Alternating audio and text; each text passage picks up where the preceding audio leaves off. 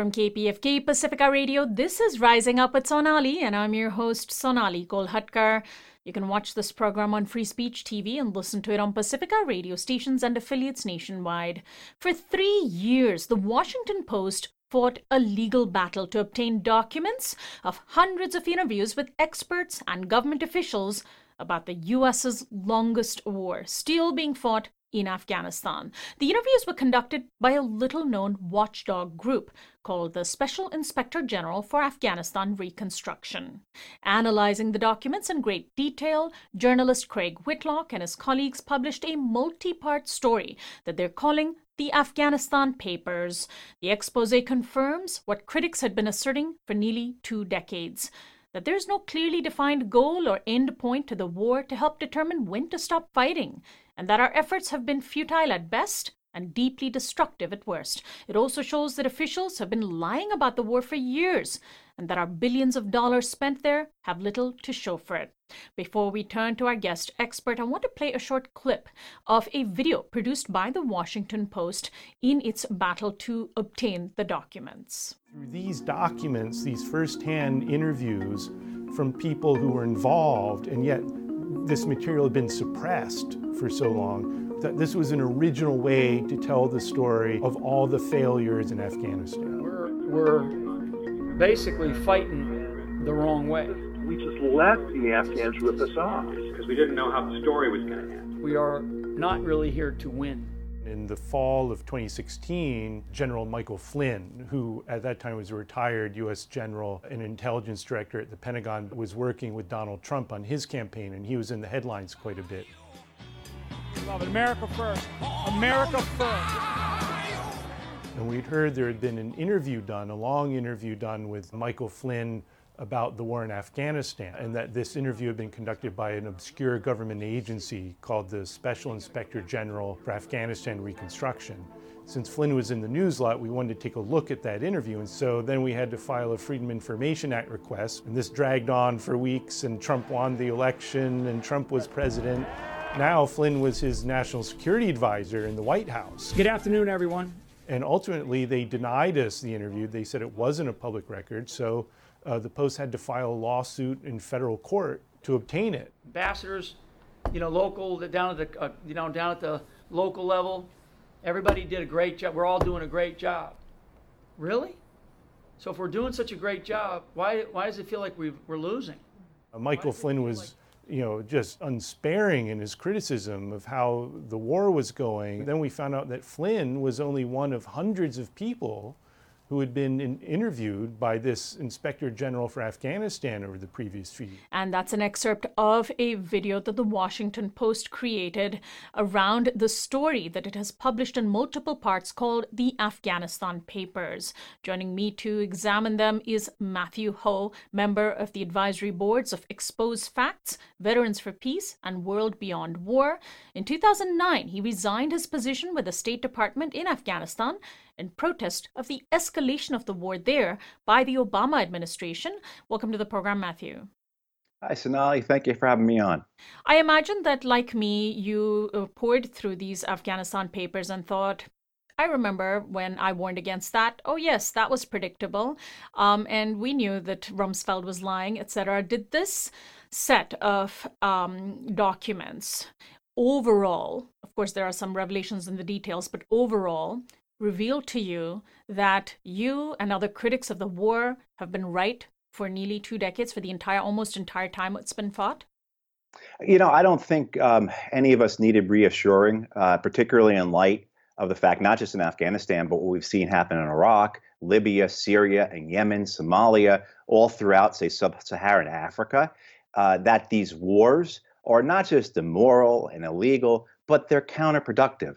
And so I think that context has always reassured, I think, folks like myself and then you, who, you know, you've been speaking about this war much longer than I have. And I, have not met any of us, Sonali, who have been speaking against the war, um, who are expressing joy or some kind of affirmation or, hey, you know, look, we were right. I think there's just a general sadness among all of us because we know the human cost in this. We know the suffering not just for uh, uh, the uh, the Americans and their families and their, their their neighbors who were involved in these wars, but for the Afghan people who have just been through 40 some odd years of unrelenting suffering that has no end in sight, as well as too again, you know, put this in the larger context. All the people, the tens of millions of people who have suffered from American wars, uh, not just for these last two decades, but you know, going back uh, uh, you know, really, you could t- you can make a straight line back from these wars all the way back through, of course, uh, uh, before the founding of the republic, the, the the the wars against Native Americans, the institution of slavery, the doctrine of discovery, et cetera. All that ties in together, and so I think what what for folks like myself, there's sadness, not any type of you know triumph one of the uh, critical graphics in the Washington Post's coverage was the toll of the war, which I think has to be central to any discussion around this longest war. Tens of thousands, hundreds of thousands of human beings have died. So, the graphic which we've shown for our TV audience shows that since 2001, an estimated 157,000 people have been killed in the war in Afghanistan. That includes 43,000 Afghan civilians, 64,000 and some Afghan security forces, 42,000 Taliban fighters and other insurgents. And that includes 3,814 US contractors, 2,300 US military personnel, 1,145 uh, NATO and coalition troops, 67 journalists and media workers, 424 humanitarian aid workers.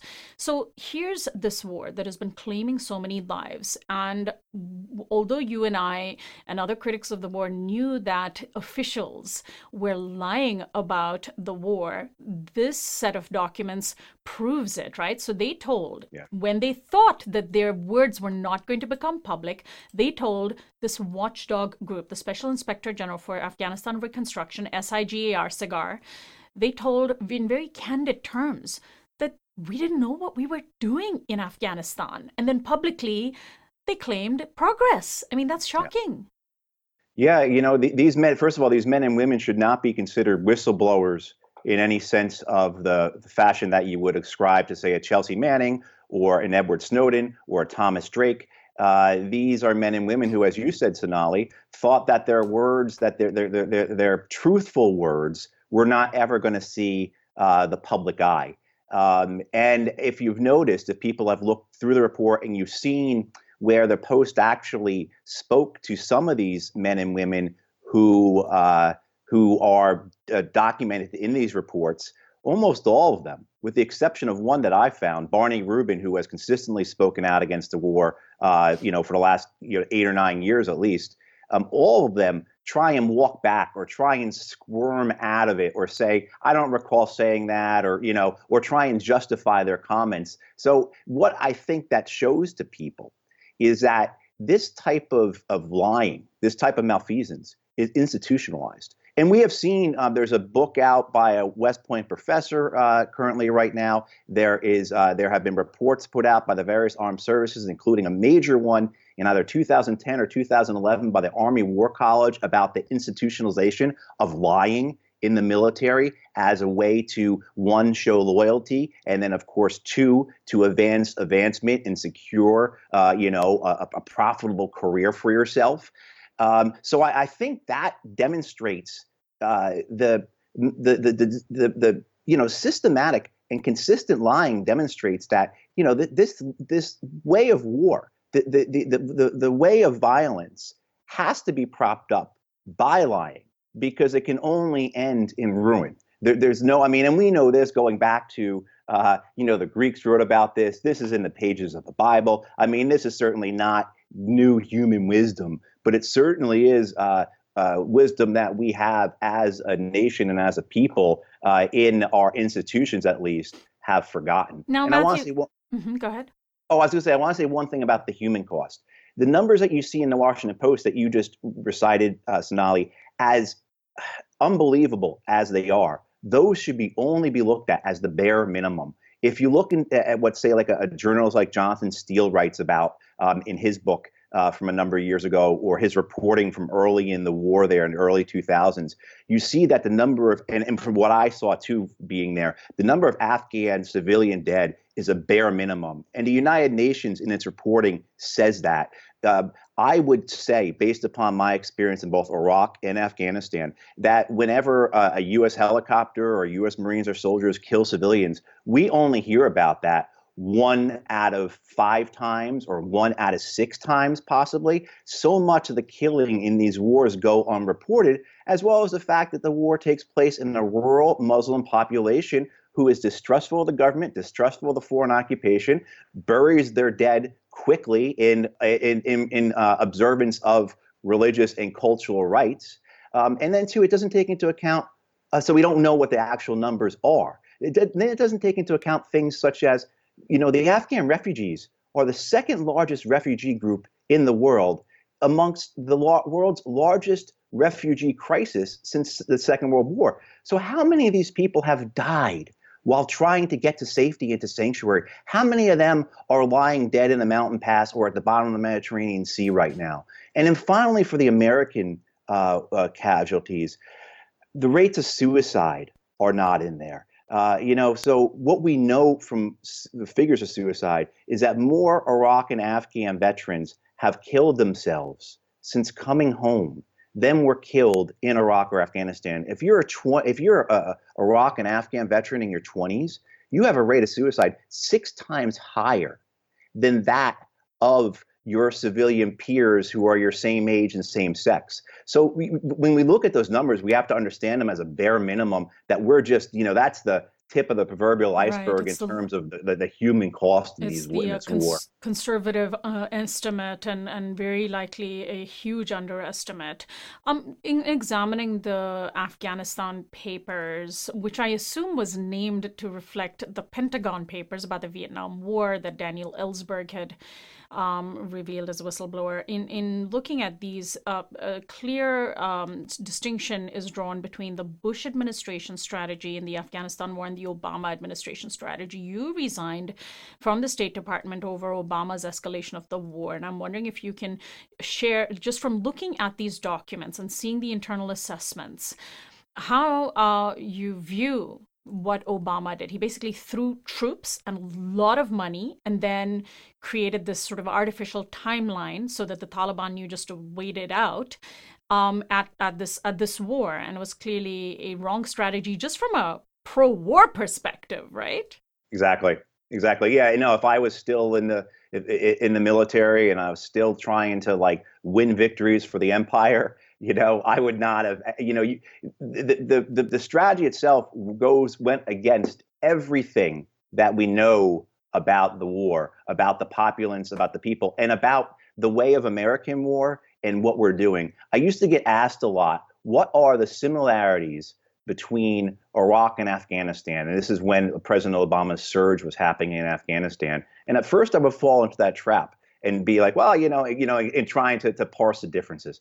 And then I realized, you know what? It doesn't matter hmm. because the United States military is waging war against a people in both places, and the outcome is going to be the same. It's going to be suffering, and it's going to be absolute uh, uh, uh counterproductive uh, method of recruiting for those people that we are calling our enemies because what you're doing is, is by killing their fem- friends and family killing their neighbors you're just making their cause more worthwhile and more of a purpose driven cause. Um, what i saw there because uh, i had done two deployments to uh, iraq and also have worked at the pentagon and the state department on war policy uh, during these wars before I got to Afghanistan in 2009 with the State Department was that the Obama administration was no different than the Bush administration. They claim they were. Um, they they claim that you know they were just inherently better because they were Democrats versus Republicans. But the reality was was that the Afghanistan war was a way for the Democrats to prove that they were a better, uh, uh, uh, they had a better commander in chief, that they were better at winning wars, that they were just as tough as the Republicans. Um, and that really comes down to why did this war? Uh, uh why was it just not extended by President Obama? But why was it escalated? When he comes into office, the, we have about 30,000 U.S. forces in Afghanistan. By the end of his first year, there's 100,000 U.S. forces there. He's added 100,000 more contractors and 40,000 more NATO troops. I mean, so this wasn't a minor surge of 30,000 as is often misrepresented. This was a massive increase of 250,000 personnel to try and win this war, to prove victory uh, for the United States president. And it was just one, a colossal failure, but two, to go back to your point, which I, I don't think we could ever uh, uh, uh, spend too much time talking about, is just more and more suffering for the Afghan people. Yeah. Now, the other huge aspect of this was the amount of money that was spent on the war uh, and in the war as part of the war. There's several aspects, certainly you alluded to it earlier. The Washington Post has a whole section on what that money did. Um, it was about a trillion dollars of US taxpayers' money. That's my money, your money, every American taxpayer's money was poured into Afghanistan far more money than the entire Marshall Plan.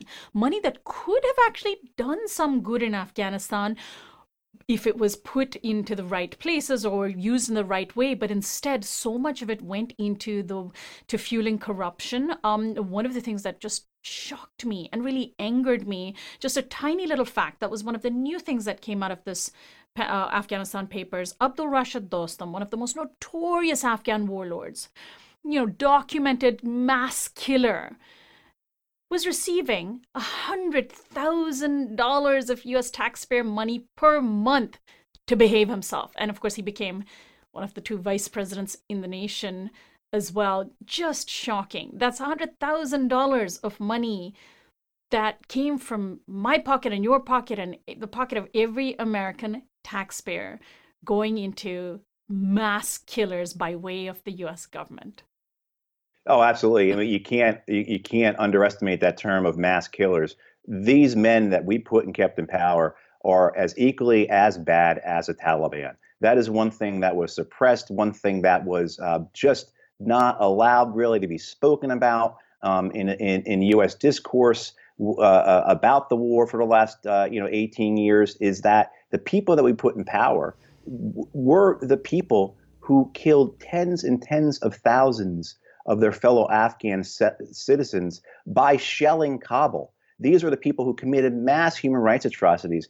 These are the people, actually. A lot of people believe that the Taliban brought the burqa to Kabul. No, the burqa was brought to Kabul by the very men that we put back into power. I would refer people to the Cost of War Project at Brown University. Um, they have done really great work on how much this war is actually going to cost. At, you know, at the end of our lives, because you know, I, I I'm a hundred percent disabled veteran. I, I, get all my health care for uh, you know f- through the, the Veterans Administration, and I have to get a lot of health care to take care of my problems stemming from these wars, both physical and mental. And so you have to pay for me until the end of my life it doesn't end until then. And, and then there's all other costs that, that roll into it.